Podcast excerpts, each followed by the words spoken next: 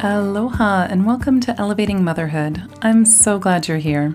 I'm your host, Lori Beth Aldridge. I've taken my passion for conversation, perspective, and supporting moms and turned it into a podcast. My goal is to talk openly about motherhood, offer new ideas, and help moms find their confidence in this busy and sometimes overwhelming world we live in. We're going to dive deep, open up, and elevate motherhood. Thanks for being here with me. Let's get started.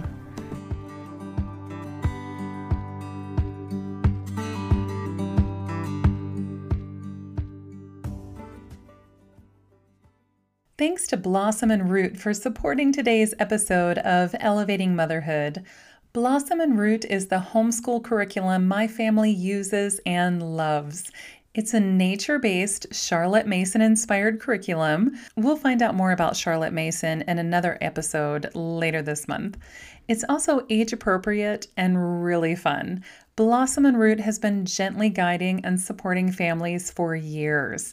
Their thoughtful curriculum begins at the preschool level and acts as a much-needed resource for this age group. Blossom and Root's Early Years Volumes one and two are valuable tools for parents with young children, whether you choose to pursue homeschool long-term or not. The information and ideas are easy to follow and engaging. The other great part about Blossom and Root, they've offered a discount code for Elevating Motherhood listeners. Use the code Lori Beth ten, L O R I B E T H one zero, for ten percent off your purchase. If you're new to homeschool or simply in the market for a new curriculum, check out Blossom and Root. I share more about them over at elevatingmotherhood.com forward slash homeschool. That's elevatingmotherhood.com forward slash homeschool. Today's episode is also sponsored by Homeschool Explained. I used to teach in-person workshops here on Maui that helped families get started on their homeschool journey feeling resourced and confident. To meet requests from parents on other islands and on the mainland, I turned the workshop into an online resource for you called Homeschool Explained. If you're thinking of homeschooling and aren't sure where to begin, I've got you. I put over ten years of homeschool experience into a three hour video that you can start and stop at your own convenience. I go over all of the most common questions I've gotten from parents and workshop attendees over the years. I share with you about curriculum, homeschool styles, when to start, subjects to teach, planning, schedules, cost, state laws, umbrella schools, testing, record keeping, community, socialization, and more. My goal was to overshare so that when you finish the course, you'll feel resourced and ready to go. And I'm also offering the biggest discount I've ever offered. But you know what? I enjoy getting discount codes for you so much. I thought that it was time that I give one too. So if you use the code Lori Beth fifty, L O R I B E T H fifty, you will get fifty percent off of Homeschool Explained, whatever the price is at that moment in time. So right now, for the month of August twenty twenty, it is already fifty percent off, but I'm giving you that lifelong discount code Lori Beth fifty to get fifty percent off the fifty percent off price right now. So it's still a great deal. If you didn't catch this episode until September of twenty twenty or October twenty twenty-four, Lori Beth fifty will get you fifty percent off whatever the price is at that moment in time. So that is my thank you to you, because I want you to feel resourced. I want you to feel ready. And I know that this course will help get you there. So there's more information over at elevatingmotherhood.com forward slash homeschool, or you can go to homeschool explained dot com to just enroll directly into the course. I cannot get over the fact that Julie Bogart is here, the Julie Bogart, on the show to share all of her incredible insight and inspiration with us. And just wow, get ready to elevate your homeschool and your motherhood journey. If you know, you know. You'll get why I'm so excited. If you don't know yet, you will after today. Julie has been my go-to resource for all things modern homeschool since I had my own children. I've read her book more than once. I listen to her insightful podcast on a regular basis. I use her curriculum, Brave Writer. I've been inspired by her Poetry Tea Times and just constantly recommend her and her work to all of my homeschool families and even educator friends as well.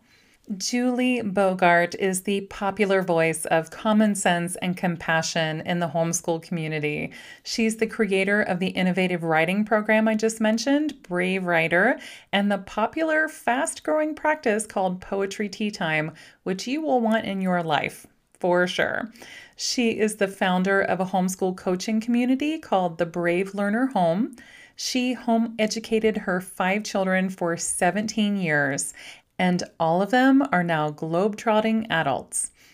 Julie draws from her work with tens of thousands of homeschool families over the last twenty plus years and her own homeschool journey to enrich the homeschool and parenting experience for all of us. Her writing program includes award-winning online writing classes and paradigm-shifting writing manuals that allow parents and kids to become allies in the writing process. Julie is also the author of the best-selling book, The Brave Learner, and host of the popular podcast, A Brave Writer's Life in Brief. She enjoys raising African violets and playing with her brand new granddaughter. Julie lives in Cincinnati, Ohio, which is near and dear to my heart, and she joins us here today. So, without further ado, let's welcome Julie to the show. Aloha, Julie. Thank you so much for being here. Welcome to the show. Well, thank you for having me. Oh, it's such an honor to feature you on the show for so many reasons, because you have actually been a huge influence in my life as a mom and as a homeschool parent. I constantly hear your reminders and your reframes in my own life, and I just want to say thank you so much for making time for my listeners and for me, because I keep mentioning Brave Writer and all that that entails to everybody. And it's just super special that my listeners get to hear from you directly about all the amazing support that you offer. Well, that's just wonderful. I love being here and I appreciate that. Mm, gosh, I appreciate you so much. I am asking all my homeschool guests to share a bit about their homeschool journey, which, you know, for you, their entire there's an entire book about that. But just so they have a general idea of like how many kids, how long you were homeschooling, things like that. Oh, yeah, absolutely. So I have five adult kids. Their ages are twenty-three to thirty-two. Uh, my oldest is married, and I have a brand new granddaughter who's six mm. months old. So that's exciting new experience for me. All five of them were homeschooled for a total of seventeen years exclusively. However, some of them did do some public high school. So I had one daughter who took like electives, like acting and French, uh, when she was a sophomore and a junior and a senior. And then I have a couple of kids who did full-time home uh, high school. So one who did four years, one who did three years, one who did two years, and then one kid who tried it and hated it and did only homeschool. So out of the five kids, I've had a variety of academic experiences when they were under my roof. That continued after they moved out. So we had um, three kids go to state universities. I had one kid who went to a great books program in Annapolis at a school called Saint John's. And then my oldest son tried college three times at the University of Cincinnati and quit all three times and became a self-taught computer programmer. And then we joke about it all the time because he earns more money than the other four. So that's awesome. Um, yeah. So in terms of our home education experience, the goal I've always had is for them to find their own path and to have the support that they needed to get where they wanted to go. And that involved a whole variety of options as a result. Wow. I'm starting to get the sense that variety is the theme of your life. Well, I suppose that's a given with five kids. Yeah. And I think there's a temptation to want to solve homeschooling or solve parenting. And these are not things to solve. Uh, you're not solving your child. I remember saying mm-hmm. to my mom at one point, we're very close and she's in her eighties now. And I was thinking about, you know, how much I was still experiencing the worry over my adult kids. And mm-hmm. while we were on the phone, she started talking about my sister. My sister has a very busy life. She works full time as a counselor. She's she has three kids. She's also a surfer. Uh, you know, she had a lot going on, and she got really tired and was starting to have some kind of health moment. You know, I'm sure it's past now, but it was fatigue combined with a cough or something. And my mother was hand wringing about it over our phone call, and it, like a thunderbolt, I, I suddenly said to her, "Wait. You mean when you have kids in their fifties, you're still like wanting to give maternal advice about rest and eating right and seeing a doctor? Like that doesn't go away." And she's like, "Unfortunately, it lasts as long as you live." Oh my gosh, that's awesome. Well, thank you for sharing that. And thanks to your mom too for sharing that, because that's really important for those of us with littles at home to know. Well, exactly. I think we need to take a long view. And it was interesting mm, yeah. after she said that, I suddenly thought, well, yeah, I've been through a divorce. Who did I call? My mother. Who did I talk to on the phone every day when I was in pain and crying? My mother. Who was worried about her grandchildren? My mother. Who has worked to sustain a relationship with my ex-husband? My mother. Like what I did is I brought people in, I created new people, and I just added more people for her to care about and worry about. So I think we need to take kind of a long view here. That today's, you know, tiny little problem with the three-year-old who won't finish his lunch. Oh my goodness. It's so minuscule. If you think about the scheme of that child's entire life, and all of their future does not hang in the balance of whether you successfully get them to eat the carrot, you know? Mm-hmm. Mm-hmm. I appreciate that mindset shift big time, um, because I use that a lot, especially with the littles. Right now we have four kids in our house and two of them are toddlers, so close in age. They act like twins. Yeah. There's a lot of that twin energy happening right oh, now man. And it gets a little giggly and a little wild. Totally. Yeah. But even when I'm having a hard moment, like in the moment when we're trying to sort it all out, I'm like, you know what? Long-term relationship, keep that in mind. So even if I'm having a hard moment, I have to keep that long-term relationship in mind. Actually, I feel like, especially when they're that little in the toddler age. Yes, definitely. Mm-hmm. I, I remember when Liam, my youngest, well, my second to youngest, he was the youngest at the time. He was climbing up on a table to pour himself a glass of milk. So he's like three or four years old. And of course, I'm trying to manage the whole family. So I start to load up like a yelling comment, like, "Hey, don't touch the milk. You need help," blah, blah, blah. And my mother, who was visiting, happened to see me winding up. And before I could even unload this torrent of, you know, "Stop what you're doing," she turns to me and says, "Oh, look, Liam, only four years on the planet. Imagine how much he still has to learn." Awesome. I was instantly shamed. I reframed it. I was like, oh yeah, he just needs help. So I get over there, I hold the cup, I help him pour the milk. He's so excited. You know, it was only a year or two later that he was pouring milk on his cereal and didn't need help at all. But you know, we're such prisoners of the moment, aren't we? And our own mm-hmm. ability to manage all the stress and the chaos has limits. We have our own limits. We're still growing, uh, and we can feel overwhelmed, and it's completely legitimate. But our, our little people do not have a mission to thwart our lives and make us unhappy. That's not their goal. Right. Right. Absolutely. I love that. Thank you, Julie. You actually offer so many mindset shifts for us to consider in all of your work that I'll, I'll highlight at the end, because I want listeners to know about all of your resources. One of the big mindset shifts that really struck me and has helped me from the very beginning with my homeschool journey is recognizing what learning is, just recognizing learning, because it is so much more than a stag- the stagnant view that our culture tells us about. And I'd love for you to speak with us about what it means to recognize learning, because once we recognize it, it's really easy to see that learning is actually happening all the time. Yeah. So the easiest way to think about learning is to think about anything you've learned as an adult. So I remember when I was in my early twenties, newlywed, And I realized I had always wanted to know how to draw, but no one had ever taught me. I didn't take art classes. I had assumed, like many children do, that I wasn't talented, that I wasn't gifted in that way. But I came across a book called Drawing on the Right Side of the Brain by Doctor Betty Edwards, and it was written to adults who had always longed to be able to draw. So mm. I bought the book. I read it. I did all the exercises. I did them every day. I was so excited that this was possible. I noticed my mind and brain changing, how I perceived, and I gained skill with the pencil. And the next thing you knew, I was drawing. Well, the learning journey looked like this. I had a trigger of curiosity. I was scanning the horizon for a resource. I located the resource.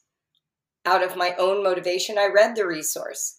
I applied what I was learning from the book to actual practice. I wasn't tested on the content. It wasn't like I read a chapter and then took a test to tell you what was in the chapter.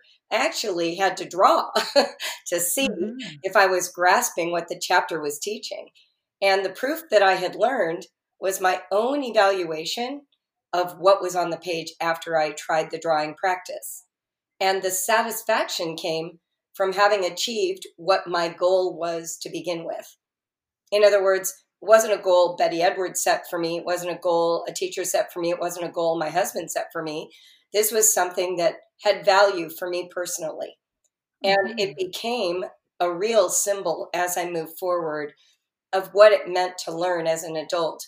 In school, we're told that there is a body of information we need to master in order to be an educated person.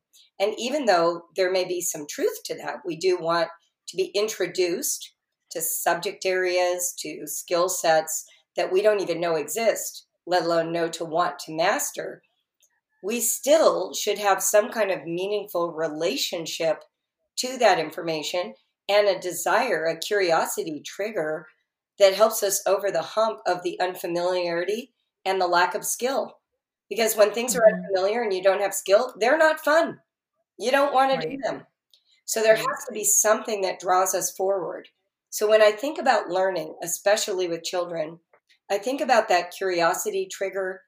I think about meaningful use. How is this related to a child's life today? Not just something they have to accomplish to move up a grade or to get into college or to someday have a career, but why the times tables right now? What would that empower a child to do right now? Why would times mm-hmm. tables even be valuable? So we start with triggering curiosity. We try to find a meaningful use, and then we give lots of space for risk and experiment, experimentation and failure. You should not feel like there's pressure to be accurate and successful when you're just getting familiar with something new. You need to have opportunities to grow without the fear that you will be penalized with a grade or a low score or criticism mm-hmm. from somebody in charge of you. You need support, mm-hmm. enthusiasm, laughter when you make a mistake, opportunities to re-up, someone to brainstorm with you to come up with new strategies if the ones you're trying don't work for you. And at a point where you see ease and skill kick in, most people feel a degree of satisfaction and mastery. Mm-hmm. Wow. Thank you for that. I'm really struck by your use of the word curiosity and all of that, um, because listeners will know that in some of the previous conversations I've had about not homeschool related topics, curiosity is like the missing ingredient for things like successful moms groups or making mom friends and things like that. If you're not sure what to do, or then get curious about the other person, ask questions, things like that. So I love that curiosity is this ingredient that keeps showing up over and over again here on the show, especially when it comes to education and young children and ourselves too. I love that. And I was going to ask you what elements you feel like make up a quality education, but you just gave us a brilliant list, because it really, to me, a quality education is more than strong and rigorous reading, writing, oh. arithmetic, and a curriculum and A's at the end of the year. Can you imagine if you wanted to become a quilter and you joined some kind of quilting group at a sewing shop, and the way that they promoted this class was, it will be rigorous and especially challenging. Who's going to commit any money to a class like that? You want to join a class or a set of lessons that are approachable, where it's in a low bar at the beginning, where you're drawn in based on the skills you already have. You know, I wouldn't go learn how to ride a horse if someone said, well, the only way you're allowed to ride a horse is if you come ready for a rigorous and very challenging program. That's really not how most of us want to learn anything. And uh, I, I think another good example might even be technology. We're always looking for user-friendly, right? We're looking for something that is self-guided, that any, you know, dummy can jump through the hoop. I mean, we have idiots' guides and dummies' guides selling in the multiplied millions of copies for a reason. People are looking for the low bar entry point that allows even them to participate. So when we talk about a rigorous education and then we're applying that to children, it's almost like a disenchanting force before we even begin. We're literally mm-hmm. sucking the life out of what could have been an opportunity for curiosity and exploration and fun. And instead we're substituting it with, you know, hard work and duty. And by the way, it's going to be even harder than you want it to be. It's going to be even more mm-hmm. challenging. It's going to be even more demanding. I mean, what kind of setup is that? Who is in charge right. of marketing? That's just ridiculous. That's true. And when you mentioned the quilting example, because that is on my list of things that I personally want to learn for myself. If I walked into a quilting class like that, I'd be like, I just have a tub of baby clothes I want to turn into a quilt. Like, I don't, it doesn't even have to be perfect. You know, I just, I love that. I love that you take us to the core of our beliefs about education and life and our relationship with our children and our curiosity and all of it. I just thank you so much for that, because I think this will be a really empowering message for parents to hear as they start to dive into this, because it is like we have this notion that unless it's hard, it is not really learning, or it's not really education. Well, that's so. Exactly right. So what that is, I call that the ghost of public school past. This lady who sits on your left shoulder, she's got the half moon glasses and the red pen. She wears a bun, right? And she's there to find your mistakes. She's there to remind you of what you haven't done yet. She's there to tell you that wasn't challenging enough. That wasn't rigorous enough. Because that is the drumbeat of school. The way mm-hmm. that schools prove themselves to adults is rigor, high achievement, grade point averages, because we've been trained for over a century to value that as proof of performance. It's not because intrinsically adults even want rigor for themselves. What they're wanting is proof that their kids are getting the education they deserve. And the marketing language of over a century has been, therefore it must be rigorous. But mm-hmm. if we just step back, we examine how we learn anything as adults, and if we applied the same strategies to children, we would see such a different outcome. I, I think people like Maria Montessori are, are just those brilliant forerunners to what education could have been. She saw that it takes this freedom of exploration, manipulatives, using the whole body, deep diving into a subject while you're curious and passionate and interested, partnering with somebody who can help you, not just a teacher in the front of the room expecting things of you. Uh, I was in grad school and one of my professors made just an amazing statement. He said, if Maria Montessori had been a man, the entire education system as we know it may look completely different. But because she was a woman, when she put her theories of education forward, they were received as alternatives to quote unquote real school, you know, the John Dewey method. And so I think it's fascinating for us, you know, a century later, where we don't have to worry about whether women are smart, for heaven's sakes. Let's mm. actually trust some of these female voices who both have the maternal instinct and the educational experience. That's what home educators are. Homeschooling mothers in particular are contributing a whole world of insight into what education can be. And I think that it is germinating from a place of relationship, curiosity, experimentation, holding space for failure and mistakes in the journey to mastery. We know this because we live with our children We don't just see them in a building and give them grades for the administration. And that's the opportunity we have right now to move away from this rigor, this, well, if it's hard, it must be real. That's the mm-hmm. danger. That's mm-hmm. the arena we want to avoid. And I tell parents that all the time. When you notice yourself being dissatisfied with a child's work because it looked easy, mm-hmm. pause really quick and think about all the things you do with ease and how irritated you'd be if someone just told you you had to up the ante. You know, I'm a marathon runner, and imagine I finished twenty-six point two miles and somebody says to me, yeah, but you haven't run an ultra. You know, if you were a truly rigorous runner, you'd run ultras, fifty miles, one hundred miles. I mean, that's just incredibly insulting. Mm-hmm. Not validate and appreciate the effort that was just expended. Wow. You floor me all the time, but you definitely floored me with your um, observation about Maria Montessori. I'm like, huh, yep.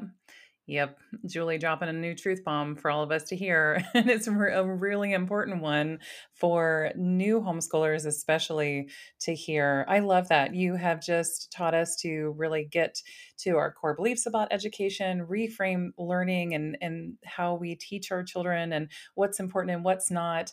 I'd love to talk about some of the pragmatics of what that looks like, because you've now motivated us to do that. One of the philosophies you talk about in your book is accidental learning. Mm-hmm. And I just have to tell you, your Pony Express example from the book made me laugh the entire time I was listening to it, because in seventh grade with the big poofy bangs and the spiral perm, I did a Pony Express project with Barbies on video, like V H S, oh like borrowed God. The neighbor's V H S recorder, went to my friend's basement, acted out our Barbie thing of the Pony Express. That's amazing. And it was hands down probably the most interesting project of my entire public school education. But now it's like a family laugh legend in our house, just so you know. Like, I'm sure my mom still has that V H S tape. But it's so true. You remember mm-hmm. it because yeah. of all that investment, right? Getting the Barbies, going to the basement, having to learn how to use the V H S, how to mm. set up the camera so you get the best look, yeah. and then thinking through the yeah. strategy of the story you wanted to tell. These are all invisible learning moments that yes. don't get credit. Here you yes. were. Being creative, ingenious, learning technology, learning storyboarding, learning how to represent historical examples using modern Barbies. This is a kind of level of critical thinking that is so underappreciated in traditional mm-hmm. education. We're so interested in, does she remember the dates of the Pony Express? As though that's going to help oh, you gosh, I don't remember. In your future. You don't remember that. You remember no. everything else, right? Yeah. Yeah. I remember I had fun, and I remember it was entertaining, and I remember it was like a, it was a good moment. And you're right. I was super invested, and we were so motivated to learn about the Pony Express for sure. Wow. Thank you for pointing out the invisible learning moments. Um, those are super important for sure. How do, how do we make space for more accidental learning like that and the, in honoring these invisible learning moments? So one of the things that I like to recommend is to be patient and take mm. some time to observe your kids. We're yes. always wanting to like charge right in with a new strategy. But mm-hmm. the number one way that you can grow learners is to be a student of your children, not a student of the school subjects, not trying to think yes. of new tactics to get them interested in the stuff that's important. I'll have moms sometimes write to me and say, I tried your idea and my child bucked it, resisted it, hated it. Well, what I know about that usually is that the child feels manipulated. It's not that the parent isn't sincere in adding brownies to tea time and poetry, or, you know, offering to throw the frisbee to practice uh, times tables.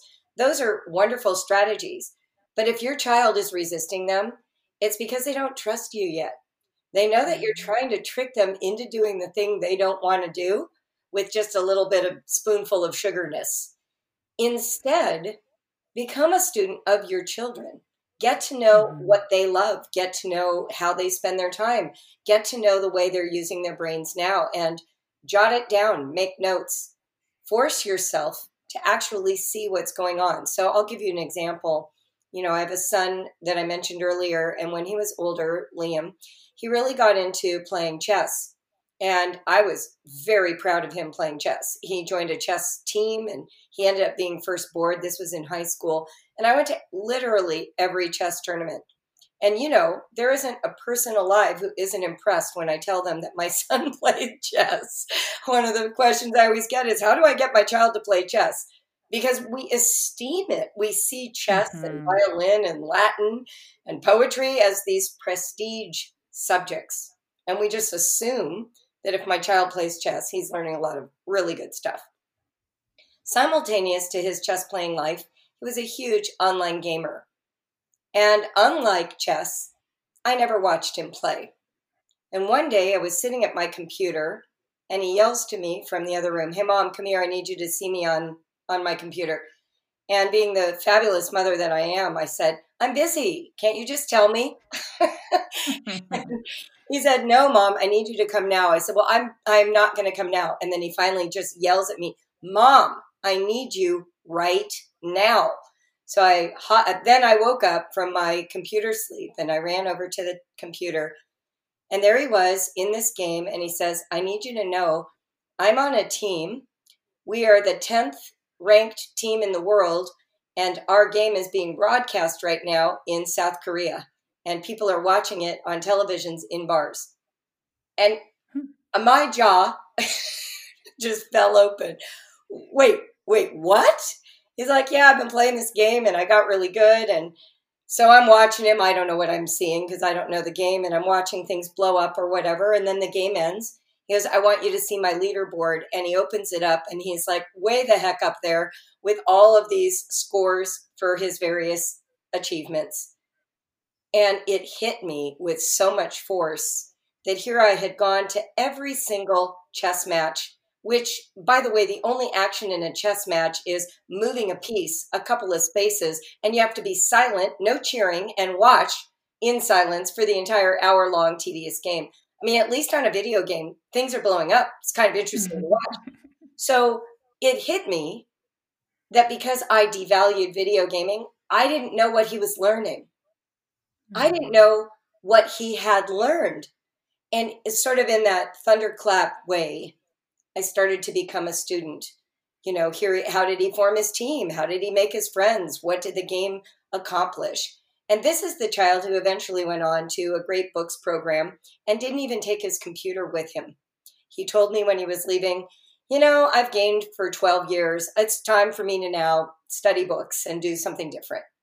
Uh, today, as an adult, he does game again, and he's it's found a place in his life. But I share all that with you because the, that's how invisible the learning is to us. It's happening mm-hmm. in the byways. It's happening in their passions. It's happening in the things we devalue and discount and want to either protect them from or regulate or tell them it's not good for them. Meanwhile, we're over here trying to get them to be interested in chess. And when I asked Liam one day, you know, which one was more effective in teaching you things? He's like, "They were both important. I learned strategy in both. I learned reflexes in gaming, and I learned patience in chess." You know, he had read thousands of pages on both.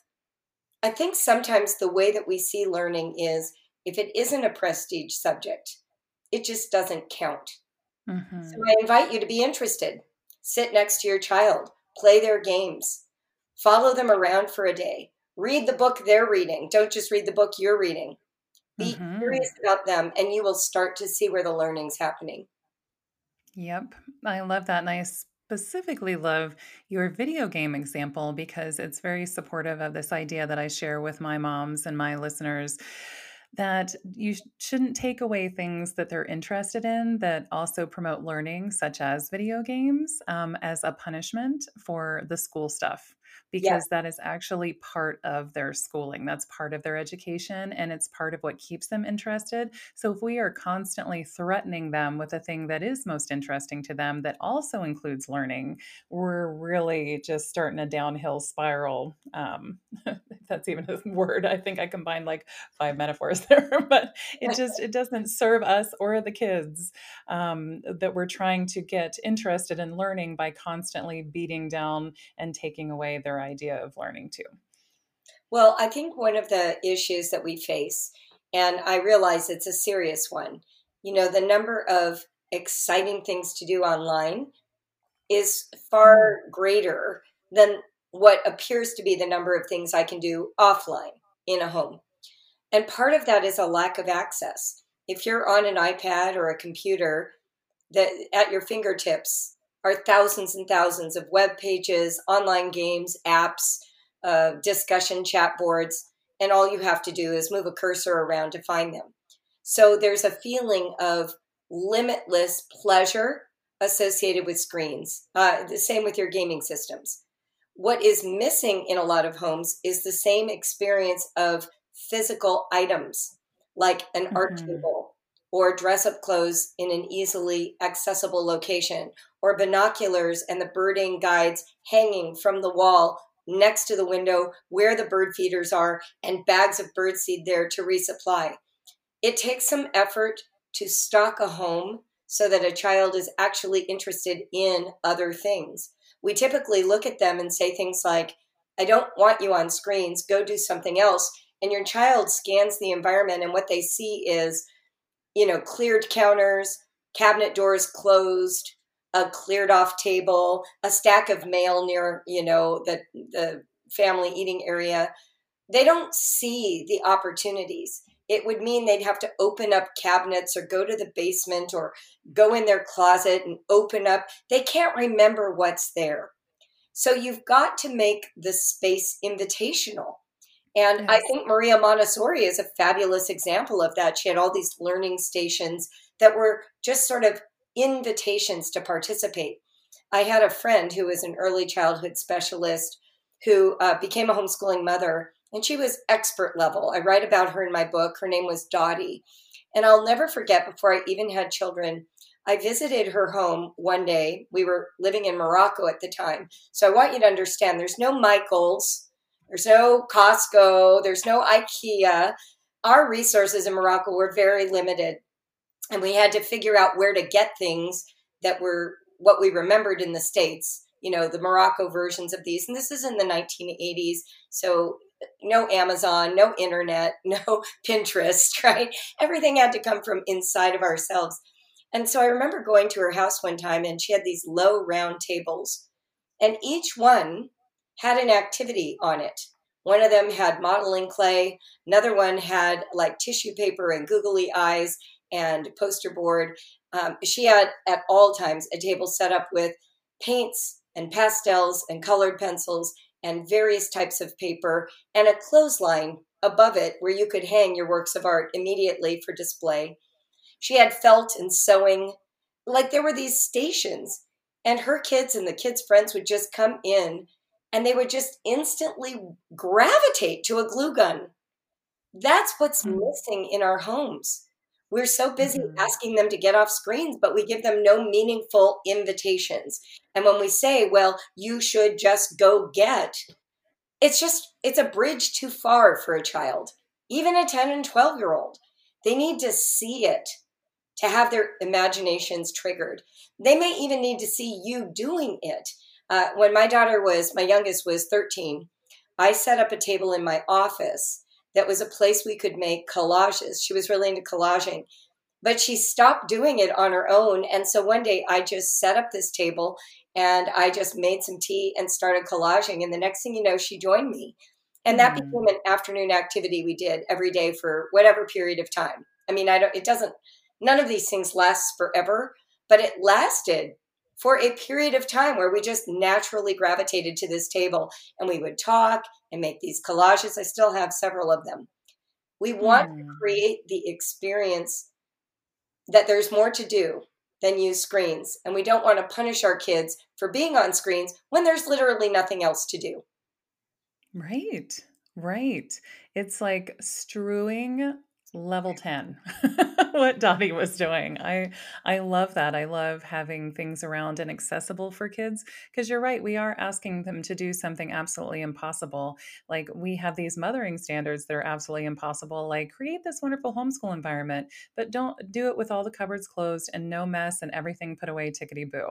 And right. I am not naturally tickety-boo, which is why I think that homeschooling and adding those enchanted spaces work for me. And I'm still, it's still unfolding. Um, even after all these years of homeschooling, trying to figure out what that looks like. And just this past week, I added a new reading station. And the next morning I walked out and the lamp was on and the books were out, put all over the chair. And it was exactly what I hoped for.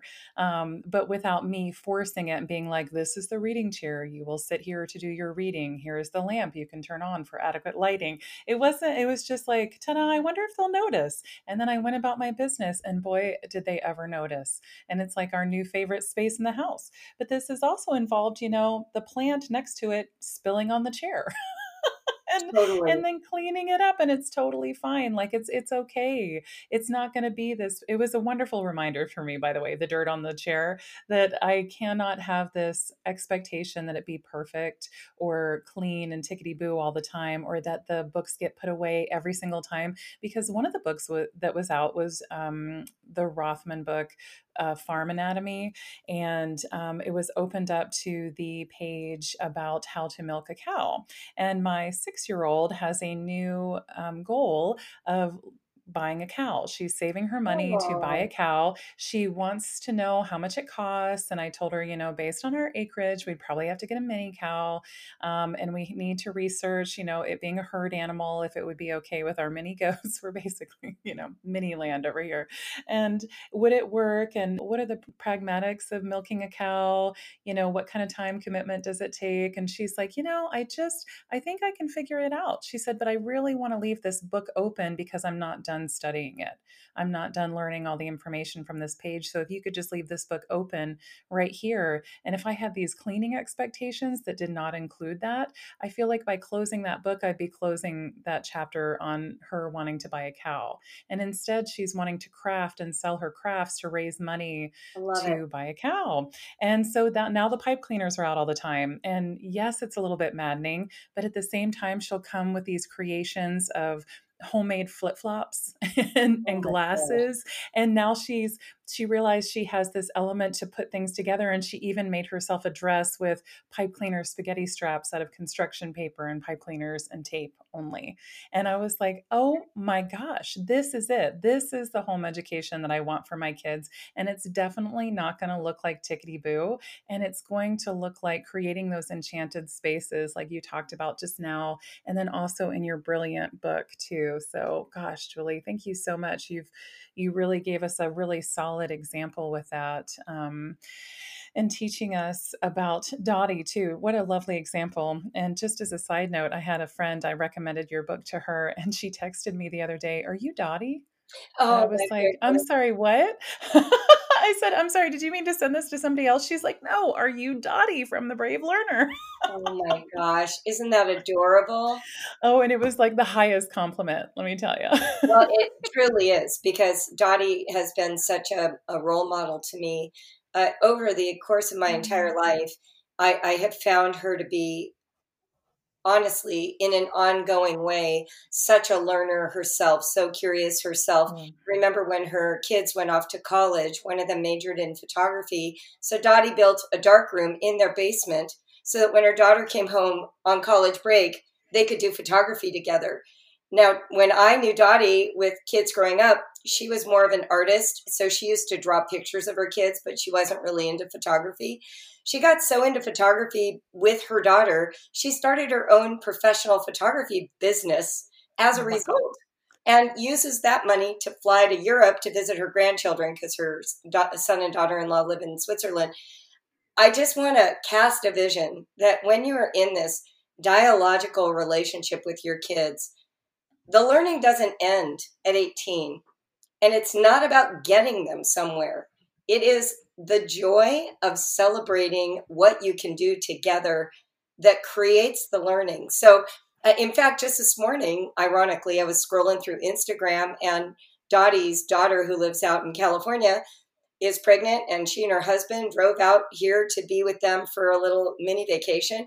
And she shared a picture of a peach tart that her daughter made. And I thought, oh my gosh, that family is always making amazing food when they're together. That's like a cultural touchstone for them. And it made me think about all the hours I spent making food with their family that brought such joy in my family. And then I wondered, well, what are those cultural touchstones in my family? Well, even when we do Zoom during the pandemic, let alone when we're together in person, we play games. We play board games, word games, rolling the dice games, video games. We play games. And that is our number one way that we like to hang out together. We also really, really love a good tea time. So the poetry tea time that I started when they were very young continues to this day. Everybody has their own kinds of tea they like. Some of them have shifted to coffee because, you know, you have to individualize away from your parents. But we have this like time of day where we get the charcuterie board out and we get our little snacks and our special cookies and we have tea and we talk and we exchange our ideas. That's all built in the culture of family. It wasn't mm-hmm. something I was doing to my children. It's something we were doing together. And today I have kids who are really active on social media, who are building entrepreneurial businesses, who run their own email lists. Well, that was our family culture. You know, mm-hmm. their dad ran an email server for companies.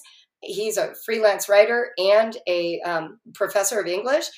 I'm a freelance writer. I was an entrepreneur.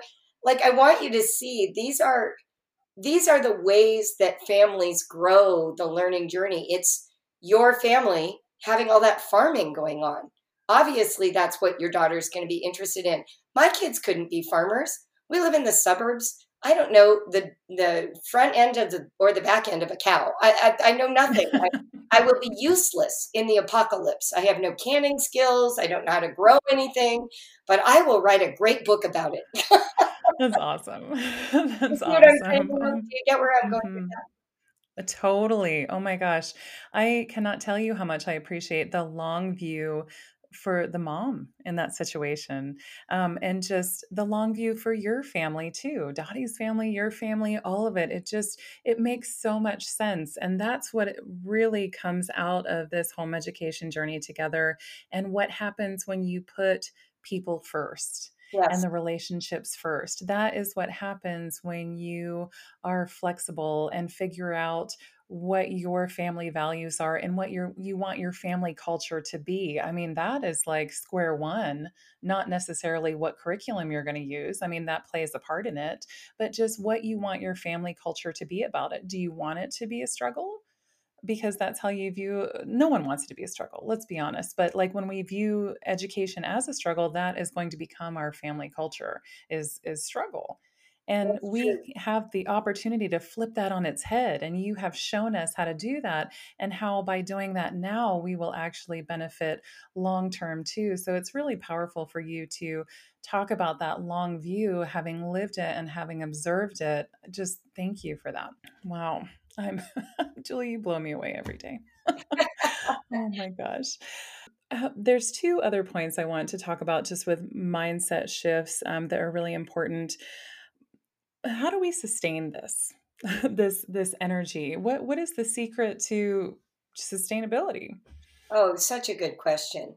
So the danger of a conversation like this is people will suddenly think, oh no, I'm not allowed to use curriculum or workbooks. Um, everything I have to do has to be sparkly and magical. And uh, believe me, nobody can sustain three hundred sixty-five days a year being the creative source of all imagination for their children. Uh, your children have a role to play here, and there are days where everything just feels tedious and lifeless because mm-hmm. we're human beings, and that's true whether or not you're a child or an adult.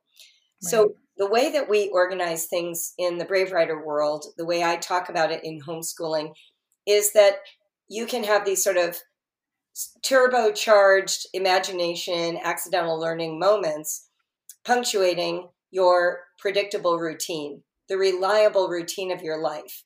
So it helps if you set yourself up for a pleasant routine. I mean, you could mm-hmm. just be a hardcore scheduler who says, okay, at nine, we do phonics, at ten, we do math, at eleven, we do history. That doesn't feel very magical. On the flip side, you don't feel ready to not know what you're going to read every day, to not know how to teach your child to read, just hope it happens. That's the scary letting go of the side of the pool feeling that a lot of parents have.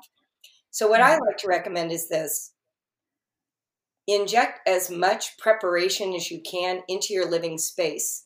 Create that art table, have that dress-up clothes basket, offer your kids a place where they can get their board games easily, occasionally put something out on the coffee table overnight while they're sleeping to be discovered in the morning. Just keep sort of a little steady I V drip of some creativity, some spark, some newness, some magic. Just have that as like the hum in the background. And then pick a routine that achieves the goals you have. So in my family, that meant reading aloud first thing in the morning. We usually would get up, have breakfast, putter around for about a half hour, and then we would gather in the family room and I would read. And I would read a wide variety of literature. I'd read from a chapter book. I'd read a fable. I'd read some devotional literature. I might read some knock-knock jokes or tongue twisters or a poem. But we would use like the first hour of the day to read, and they would play with Legos or their dolls or stitching or knitting or whatever they could do that was quiet while I read. We would follow that by running around in the backyard or jumping on the trampoline, or if it was, you know, snowing and cold outside, we'd stay in and, you know, do jumping jacks or play Simon Says or something to get the blood moving. And then we would come to the table and we would do some workbook style work.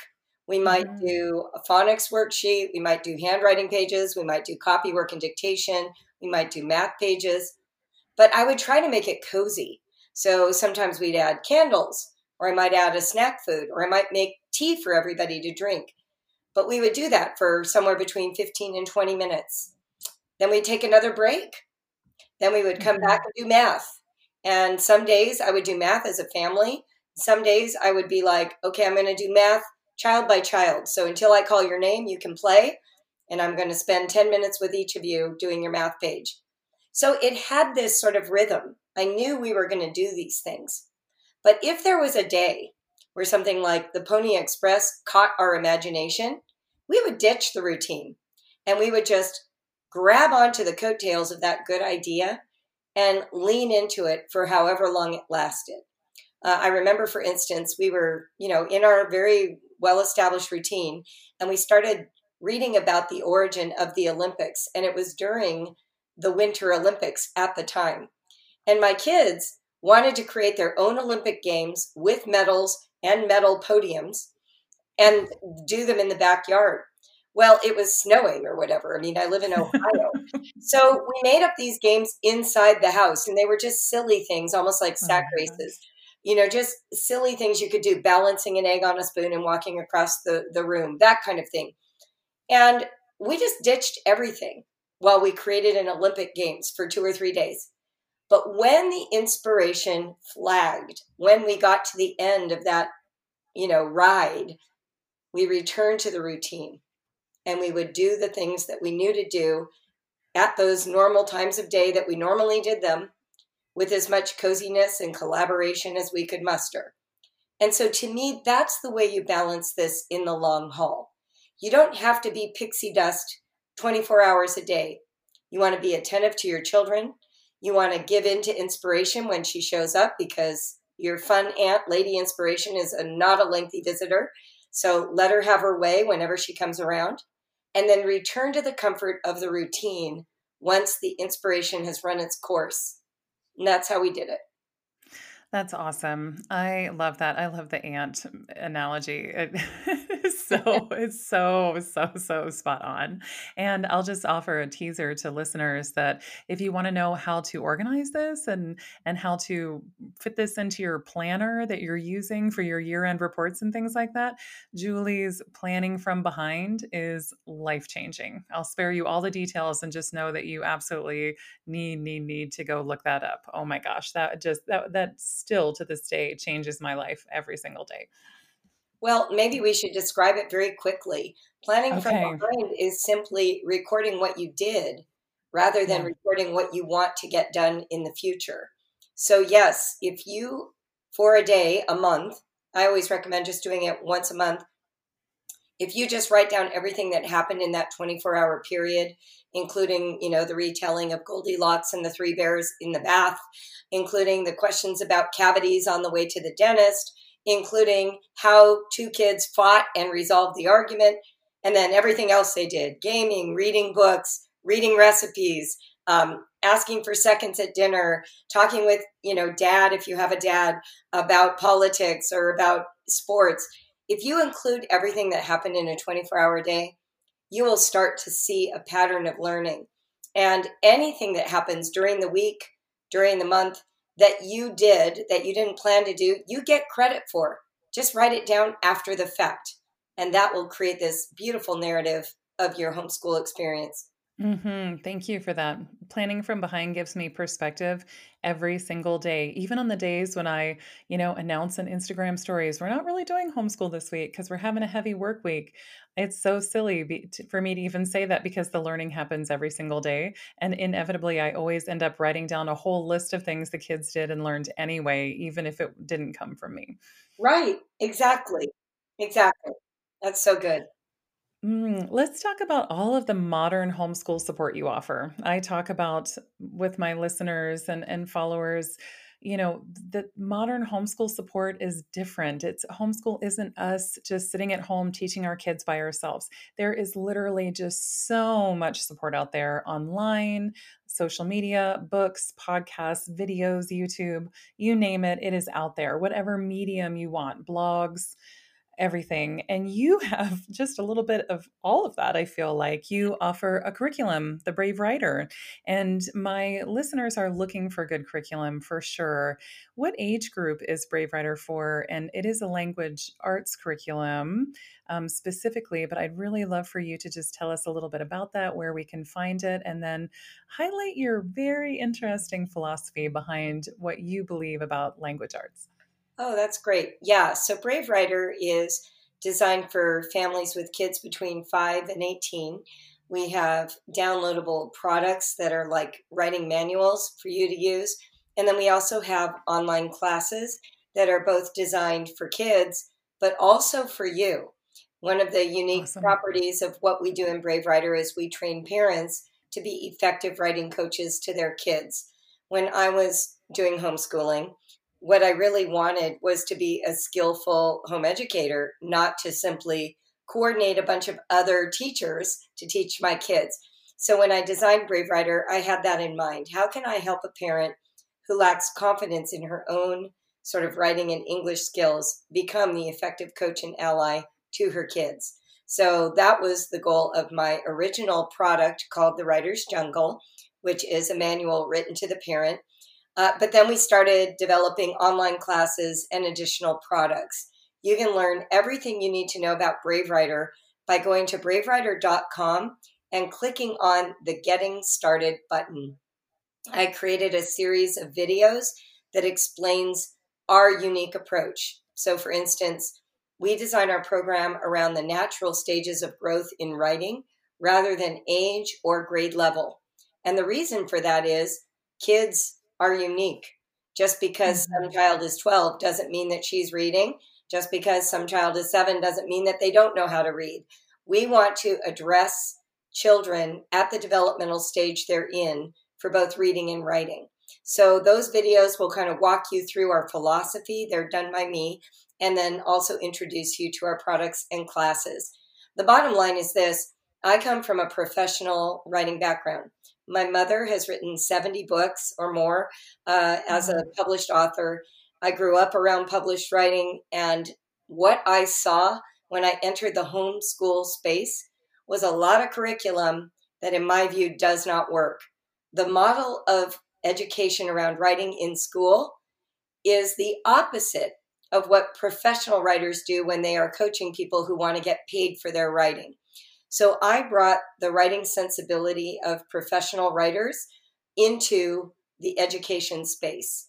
And then I combined it with what I know about home education. So it's a very unique take on how to be a writer. We focus first on writing voice, and we separate out the mechanics and work on those independent of original writing at the beginning to give our kids the best chance to have their best vocabulary and selves show up on the page. And it's amazing. We use Jot It Down right now, and it has been incredible. My children have, since we've been using it from the beginning here with them, they just light up. They love it when I write things down. They love it when I write stories. They love to have it read back to them and even to offer their own edits. I have a natural born editor. It's amazing. Yeah, it's so good. And as a writer myself, I, I, it just thrills me to no end. So the connection piece that your curriculum offers us at this point is just really awesome. I highly recommend people check it out. So you have the curriculum, you have online classes, you have your book, The Brave Learner, which to me is the it homeschool resource. Oh, it's It's really honest and enchanting and encouraging. And it's one of those books that I actually bought as an audiobook and then immediately went, went out and bought a physical copy. Wow. As a busy mom, I do the audiobook um, version of stuff. But if I find myself just absolutely in love with the book, I, I have to have the physical copy for my, my own library here at home. That's awesome. Can you talk with us a little bit about your heart behind this book? Was it a commentary on modern education, or did you have a like a how-to for new homeschoolers in mind? Or it also reads as a memoir too.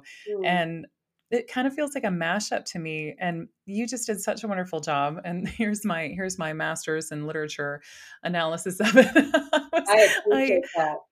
It, I, I feel like it was really nostalgic in some ways as you were talking about your journey and how it all unfolded. And then it has the learning, you know, over the years. And then it was, it's also really forward moving because it encourages the readers really to take action and move forward with their own family culture and, and homeschool styles. And it, on some level, it is a bit instructional because you give us very pragmatic and easy to do and easy to understand tips for how to move forward. But then I don't know how you did this, but there's this co-creation vibe to it too. Like we are invited to be part of this journey wow. through that action taking when we're done reading it. So really, truly, I mean, that is the reason that this is the it book recommendation that I give to homeschoolers. I have to say that is the nicest review I think I've ever heard of my book.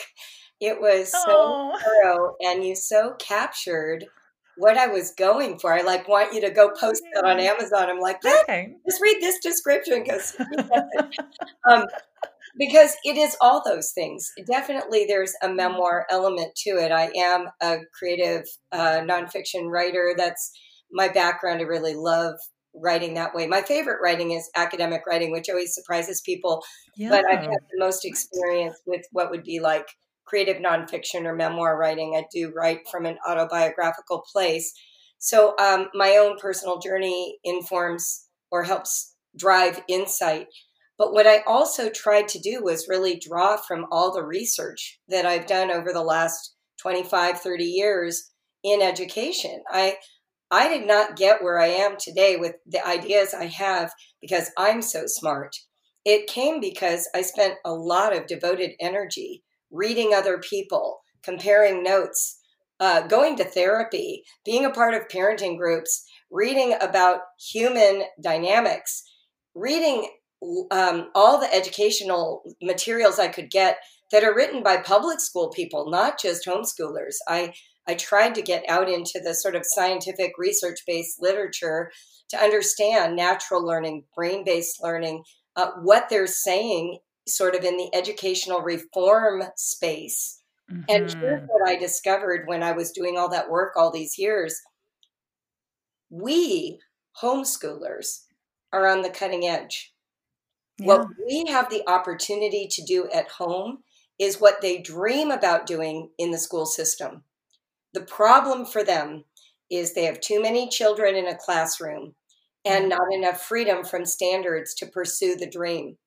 Yeah. But if you read sort of the philosophical, um, you know, peer-reviewed articles by academics, they want personally designed lessons. They want it to be stimulated by curiosity. They want the teacher and the student to swap roles occasionally.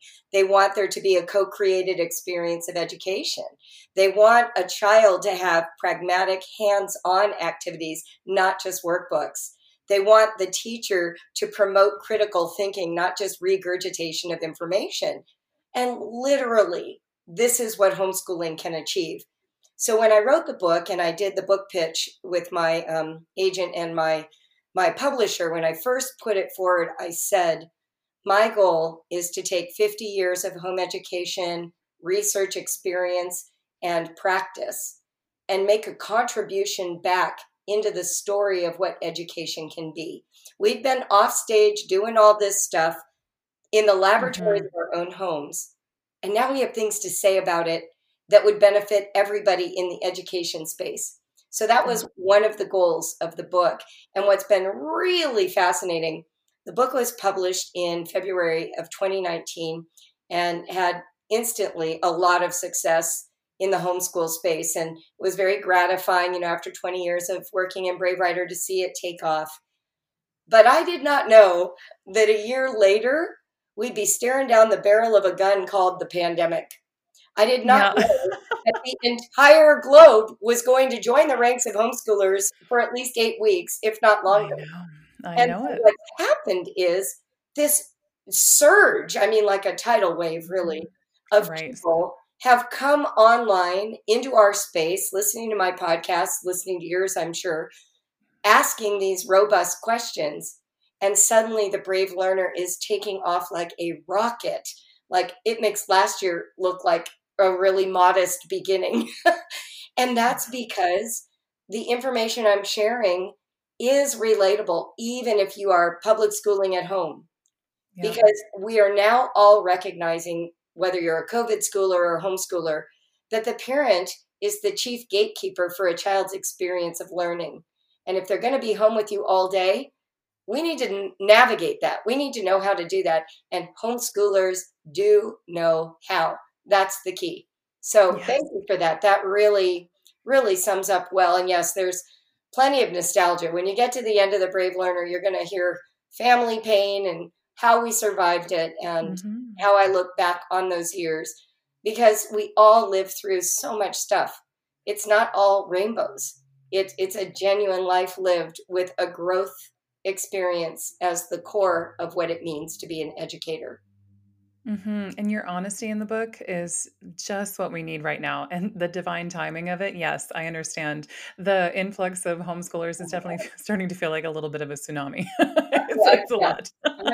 But like you said, it's part of, uh, it's exciting. We could make it overwhelming, but instead it's exciting. It's invigorating. It's going, yes, it is time for us to start sharing our ideas, because it has been so transformational for us and our families. And yes, I think that the voice of homeschoolers, um, veteran and new, you know, people who, like you said, are asking these robust questions, and you're like, yes, okay, yes, you are bringing this new energy to the table, these new views. And it's just, it's awesome and energizing. And this is the start of something huge. And so much good is actually going to come out of this. I firmly believe that with all my heart. And, you know, your book is such an awesome resource. And I did just want to thank you for writing it, because as a writer, I know what it takes to sit down and mm-hmm. dedicate time to that and put all of your thoughts on paper. Um, so thank you for the brilliant resource that is The Brave Learner. And thank you for your podcast too. You have been podcasting since two thousand twelve. And you are in your sixth season. Congratulations. Thanks. It's really fun. The biggest limit for me is I had voice surgery back in January. And so there is still a measure of healing, and I don't always have a great voice, which is hard as a broadcaster. But this season in particular is a solo season, and I'm enjoying a lot answering the specific questions that I'm getting that come from this moment in time. So if your uh, listeners are interested in sort of understanding the questions homeschoolers are asking right now, this is a great season. Uh, it's called A Brave Writer's Life in Brief. I'm Julie Bogart, and it's on anywhere you find podcasts, Apple Podcasts, Stitchers, wherever you go. That's amazing. And then the very last thing you offer, I mean, the list is so long, is the community. You actually offer online community support. Uh, it used to be called the Homeschool Alliance, and now it's called Brave Learner Home. Love that. Um, what does it offer, and how can we join? Oh my goodness. It is a dream come true. Mm-hmm. So, you know, there are things that you want when you're growing up and parenting and raising babies and home educating. And the thing I wanted was a non-judgmental space where I could pursue any educational theory I wanted, where someone would guide me in some of that thinking, provide me some readings, almost like a syllabus or, you know, here are people you should look up. I wanted to do it in a community where there was conversation, because I grow the most when I hear other people talk and I get to respond to them. I also thought it would be so cool if someone would give me like lesson plans that showed how an area of interest that a child has actually partners with the school subjects. I imagined a space like that online, and I never found it. So in twenty fourteen, I decided to build it myself, and that's exactly what we did. We created this community where once a month we would have a webinar paired with a reading, and the readings were not written by me. They were written by educational reformers, by people who were experts in parenting, people who knew more about poetry and math than I did, people who were going to talk to us about self-care and advocacy for our own adulthood. And that space now has grown with an audience that has ever evolved. And what we realized a year ago is that parents were having to choose between paying for that membership to this experience and purchasing curriculum. And, you know, parents just love their kids. So if money is tight, they're always going to pick curriculum.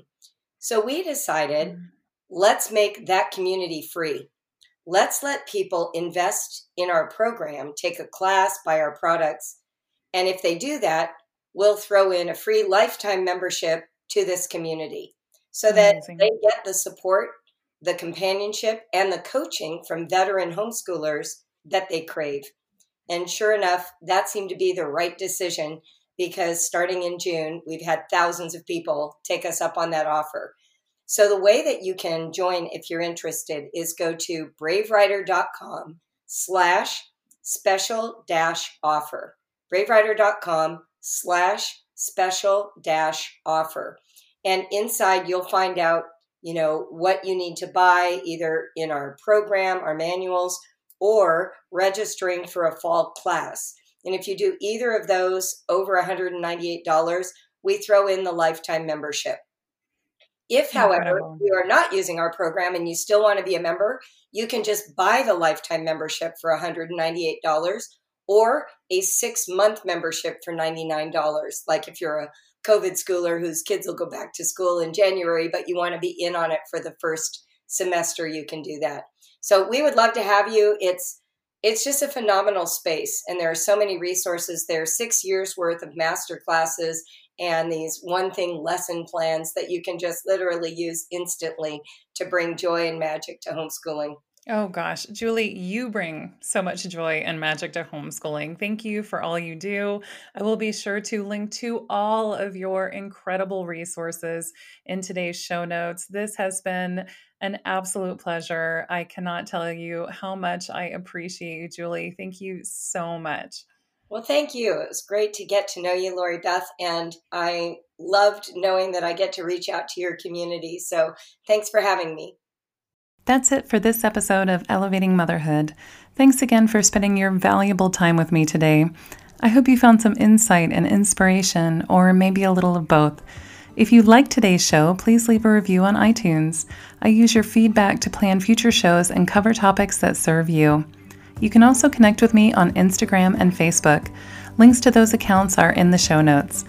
For more information, including today's show notes, head to elevating motherhood dot com. That's elevating motherhood dot com.